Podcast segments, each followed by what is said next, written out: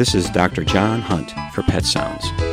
Allow me to spend some time with you discussing pets, pet care, and everything in between. Today's Pet Sounds is a cat vaccine guidelines updated. Yes, your cat needs to be vaccinated. However, what vaccines and what intervals will vary depending on the cat's lifestyle and personal health. This Pet Sounds is an addendum to a previous Pet Sounds on vaccines I broadcasted back in July and August in 2021. I'm just looking at it in a different way. Vaccines are important. Pet owners need to be well informed of their benefits, but be able to decide which ones are best for their cat. When it comes to vaccines, your veterinarian will determine a cat's risk based on several different criteria. All the criteria have to do with is its association with other cats. It is not as simple as you think. You may think your cat is just run of the mill pet hanging around the house, purring and scratching up the sofa. But even your home cat may be at high risk. 2021 official vaccine guidelines put cats in five different populations pet cats, indoor, and or outdoor is one category. The second category is shelter cats, living for an indeterminate time in shelters. Third is the trap neuter release cats not associated with people. Then there's the cattery cats, including breeders, pet stores, boarding, and shows.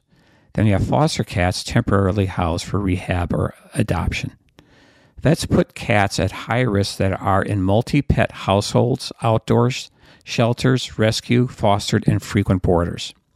Low risk cats are the one with a limited lifestyle, always indoors with less than three cats in the house. Questions you ask about your own cat include where do you live, city or suburbs, indoor or outdoor or both, number of animals in the house, do you board a lot, do you foster cats, does your cat fight?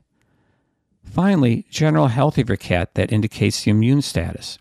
Overall condition of your cat includes its age, breed, lifestyle, health status, any acquired or congenital problems that may result in chronic stress. Once you establish your cat's risk, then you and your vet can establish a vaccine program.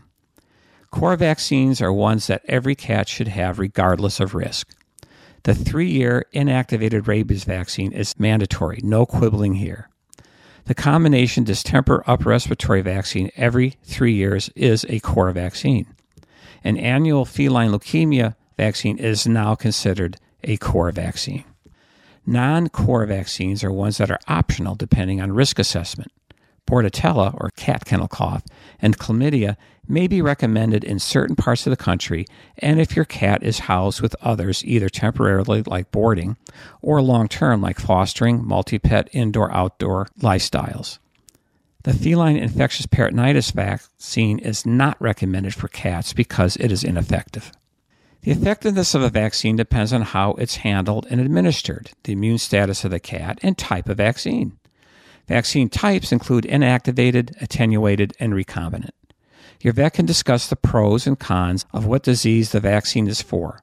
Remember, no vaccine is 100% effective, but they are protective and prevent serious illness at the very least and should be boosted at the intervals recommended by your vet. The number one reason for vaccine failure is due to maternal antibody persistence in young animals. That is why it is critical that your kitten gets repeated shots every three to four weeks until it is at least 16 to 18 weeks. Cat vaccines should be given in the legs or tail in case of the untreatable fibrosarcoma cancer that can develop due to the injection. Decreasing the vaccine volume does not reduce cancer risk and may diminish your cat's immune response.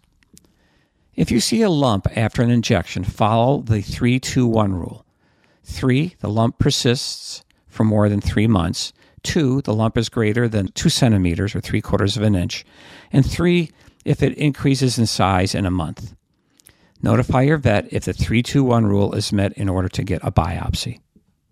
Vaccines play a vital role in your cat's health, and in case of rabies, your life. Don't procrastinate. Make vaccines your priority. These diseases are still out there. This is Dr. John Hunt for Pet Sounds on WERU. Thank you for listening. Remember, enjoy your pet and don't forget to give them a hug.